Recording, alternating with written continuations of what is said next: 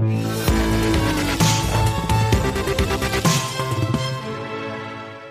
Avant de se quitter, il faut évidemment qu'on vous parle de l'or, l'or physique, euh, le métal précieux, 1800 dollars l'once. Et donc pour celles et ceux qui ont raté un petit peu le train de la hausse, c'est peut-être une opportunité pour acheter. C'est la conviction de Monsieur Lorenz. Bonjour. Vous dites tout depuis le début. Oui, mais c'est normal, c'est comme ça. Je suis chez moi. non. Lorenz Lafont, donc rédacteur en chef de lettres d'investissement propos utiles. Euh, plus sérieusement, l'or, euh, on était à 2000 dollars l'once il y a encore quelques semaines. On est quoi, 1800 et des patates? On est. Euh... Oui, c'est ça. On a touché 1800. On est même passé. Euh, euh, un temps sous les 1800 hier.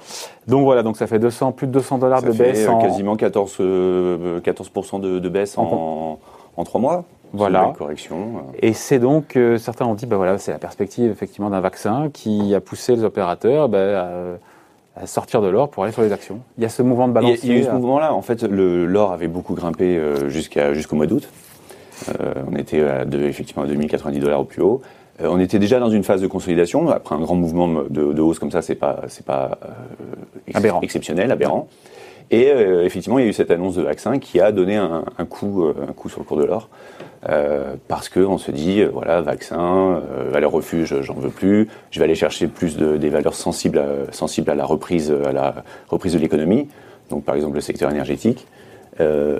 Et forcément, il y a des arbitrages qui se créent entre le métal jaune euh, qui est plus plan-plan et euh, pour aller vers quelque chose de plus euh, spéculatif et de plus volatile actuellement.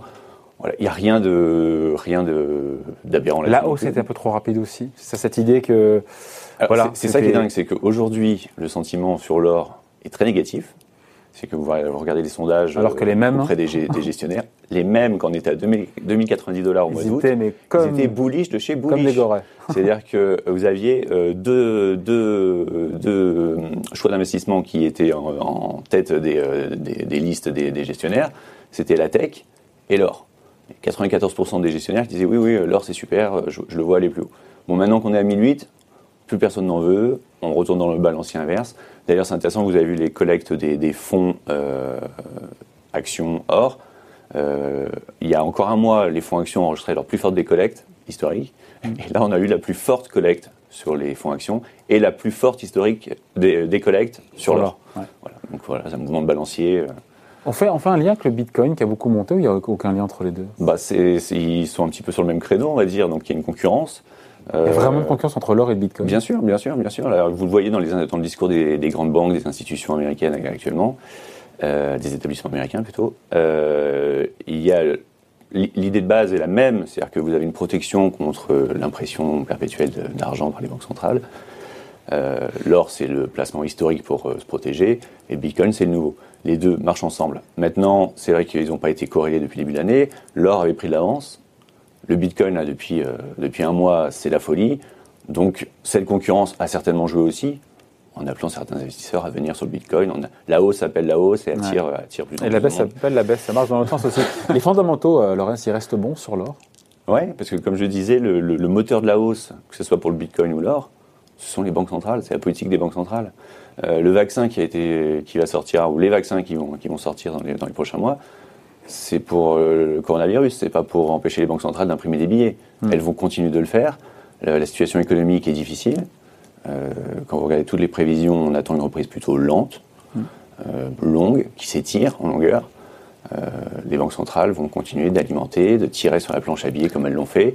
La Fed devrait attendre certainement le changement de pouvoir aux États-Unis pour s'exprimer plus librement. la BCE va le faire dès ce mois-ci. Hmm. On attend le rendez-vous il y a un chiffre qui est frappant. Euh, en 2020, on a imprimé 20% des dollars qui circulent sur la planète. Rien que cette année. Au mois de, mois de juillet, je crois, il y a eu euh, autant de dollars imprimés que dans les 200 premières années de l'histoire des États-Unis ça donne un peu de tournis, ça fait un peu exponentiel. Donc forcément, ce sont des placements qui visent à protéger euh, de, ce genre de, de, jusque boutisme des banques centrales. Et donc votre idée, votre conviction, c'est que ce creux actuel, bah, c'est une opportunité pour, euh, pour celles et ceux voilà, qui voudraient rentrer sur l'or, sur le métal précieux, sur la relique barbare et qui ont peut-être loupé le coche et loupé le, Bien sûr. le premier train bah, de la Vous savez, nous, nous on, est, on est plutôt fans de l'or chez Propos Utile. On était à 1200 dollars. euh, osciller dessus, euh, on a accompagné le mouvement. Et là, on considère que sur un Ouais, retour- parfois, il faut se remettre en cause, hein, dis donc. hein. C'est pas, Ouais, non, mais là, parce qu'on a eu raison dans le passé qu'on aura non, raison à bien sûr, l'avenir. mais hein. Bien sûr, mais euh, justement, on remet, euh, on remet notre titre en jeu sur le sujet. Euh, à 1800, on pense que c'est une, une fenêtre, de, de- une opportunité. Euh, il suffit de regarder les taux, les taux réels. Les taux réels sont toujours négatifs. Euh, Il n'y a pas du tout. Donc les mêmes causes produisant les mêmes effets. Mais sauf, sauf s'il y a l'arbitrage en faveur des actions en défaveur de l'or, si les marchés actions continuent de monter, Ouais, est-ce que c'est pas un vous frein avez vu ça qu'en trois mois, on peut vraiment basculer du tout au tout. Euh, là, on est, en- on est effectivement en train de faire un énorme rattrapage sur les actions, euh, Ah ouais. sur, sur le compartiment en tout cas, euh, qui était plus sensible au, au coronavirus. Euh, 2021, début d'année, ça va encore être difficile. Les, les taux, vous avez des taux nuls sur les banques. Vous avez aussi des, de pétrole qui remonte, de matières premières, les cours des matières premières qui montent. Donc vous allez avoir un petit peu d'inflation, donc des taux réels négatifs qui seront encore plus négatifs. C'est favorable à l'or. Je vois pas, je vois pas pourquoi la dynamique changerait brutalement. Bon, on parle d'or physique, donc il y a les ETF, il y a du Napoléon, je sais pas, il y a plusieurs. Voilà, on parle de l'or, papier Mhm. ou, ou- ou physique. Mhm. Il y a aussi les mines d'or. Est-ce qu'il y a aussi des opportunités là-dessus? Bien sûr, bien sûr. Euh, les mines d'or, euh, elles ont Qui ne se comportent pas totalement, encore une fois, comme le, qui sont corrélées. Non, non, non, c'est vrai, c'est vrai. Euh, même si ces jours-ci, elles ont corrigé comme l'or, euh, de la même manière. Une corrélation.